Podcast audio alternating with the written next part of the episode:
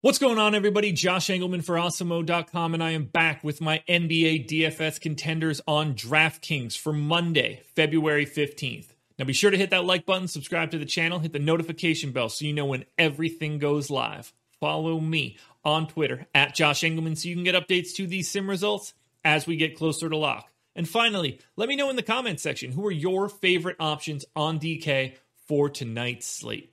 We round out the bottom of my top 10 with David Nwaba, Collin Sexton, Donovan Mitchell, Eric Gordon, and De'Aaron Fox on the outside looking in. Who will be my favorites? My top five plays for today? It is time to find out. First up, number five, Mo Wagner. Center eligibility just 3,200. Projected for 22, goals 33, optimal lineup 22% of the time. Now, you'd love to see the dual eligibility here, but I don't think it matters.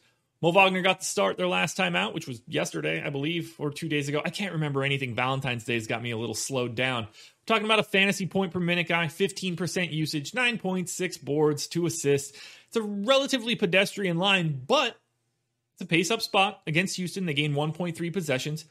Boogie Cousins on the outside. If Mo Wagner's stretching the floor, I don't think Boogie's going to be following him out there all that frequently. So if he's starting again, and I'm going to assume that he does, 22 minutes looks like a decent paydown option. We don't have a ton of value on this slate. That's why you're seeing someone like David Nwaba be at number 10.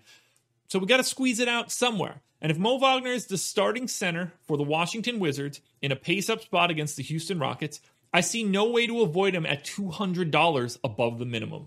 Number four, I'm going to Darius Garland. Point guard eligibility, 5,500, projected for 31, goals 41. He's in the optimal lineup 22% of the time. We're talking 34 minutes at a 1.92 fantasy point per minute rate, 23% usage, 17 points, almost six assists, almost three boards, a steal. Huge pace up spot against Golden State. The Cavs are gaining 2.9 possessions over their averages. That is massive truly, truly massive. That's like an extra fantasy point and a half for Darius Garland. That's a big number. If you can go from 30 fantasy points to 31.3, you're going to show up more frequently, and that's enough to push Darius Garland to the number four spot. I'm not worried at all about Golden State's defense. I love the additional possessions, and Garland's playing 34 minutes if this game is competitive, potentially more. Wouldn't surprise me if he got to 36 if this game stayed really close.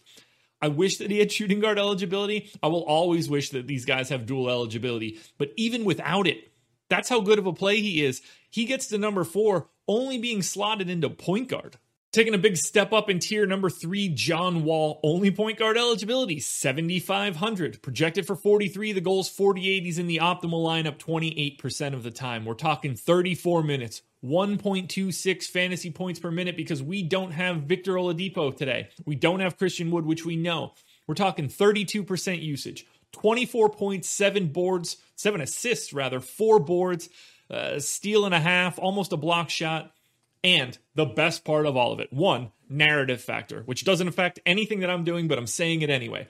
They gain 3.2 possessions over their average. This is the biggest pace up spot on the slate. It's about as big of a pace up spot as you're going to see. And Washington's defense stinks. I mean, it's like stink stinks. Like they're they're really not good. Mo Wagner being the starting center, not going to help matters either. Uh, this team is just going to be set up to outscore everybody, which plays right into John Wall's hands. This is a fantastic spot and a fantastic price. No brainer. You're going to need a lot of John Wall today. I even like the guy that he's going against, but we'll get to him next. Not next, next, but like next. First, it's Bradley Beal at the top, guys. Well, first, I have to touch on another guy from Washington. Small forward, power forward eligibility. There it is, the dual eligibility. Deni Avdija, just 4K, projected for 25, goals 36. He's in the optimal lineup 30 30% of the time. I'm giving him a slight minutes boost, so I'm giving him 28 minutes. It's like a 0.9 fantasy point per minute guy when Russell Westbrook is off the floor. 10.7 boards, two and a half assists. I really like his ability to be a secondary playmaker when Russell Westbrook is not in. He gets the same benefit of facing a Houston team that isn't very good defensively. Slight pace up spot, 1.3 additional possessions for the Wizards. Everything that I said previously fits for Deni, and it's about to fit for Bradley Beal when we talk about the number one spot. You even get the built in, like maybe Deni gets a little bit of the narrative factor from John Wall coming back and facing Washington. I don't know. That's all made up nonsense. but it sounds good in my head. I really like getting a lot of Washington and Houston. I think it's a good game to have. I don't want to say stack because I don't mean it like that, but additional exposure to this game fits perfectly. Now, before we get to the number one, which I've spoiled on multiple pieces so far, uh, go ahead and hit that like button one last time. Subscribe to the channel, hit the notification bell, follow me on Twitter at Josh Engleman. You don't want to miss the updates to my sim results. And check out the process, my new show, 6:30 a.m. Eastern Time, Monday through Friday. That's me going through each team that plays, projecting minutes, changing usage, changing assist rates, rebounding rates. We're projecting it all. It's the blueprint for the rest of the day. It's called The Process. And again, it's Monday through Friday. You cannot beat it. It's a great show, guys. You should watch it. And I'm not just saying that because I am the only person on it. I would say that anyway, but you know, I'm, I'm the only person on it. It's a great show. And finally, in the least surprising thing ever, 47% of the time in the optimal lineup, 17% more frequently than Deni Avdija at the two spot. It's Bradley Beal. It's not close. Shooting guard eligibility, only 8,900. That's broken. That is a broken price tag. He's projected for 55 and a half fantasy points. The goal is only 53. He hits the goal 59% of the time. 36 minutes, a 1.5 fantasy point per minute projection. 41% usage, 35 real points, 7 assists, 5.5 boards, pace up spot against the Houston team that you're not worried about at all. There's no way around this one. He's the first guy you put into every lineup you make in cash games. He's going to be played at a crazy rate in GPPs, and he should be. He has a chance to break the slate and be chalk at the exact same time. This doesn't get much better. You rarely see guys separate from the pack like this that are like always regulars. You can see this happen if someone goes from backup to 30 minutes and their price is ridiculous. In this case, like obviously Bradley Beal is mispriced, but it's not like he's been out.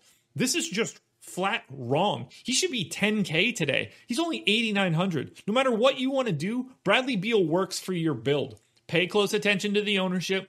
If you're in a large field GPP, it might get too high, but there's no doubt about it. Bradley Beal is the best play on this slate. It is not close.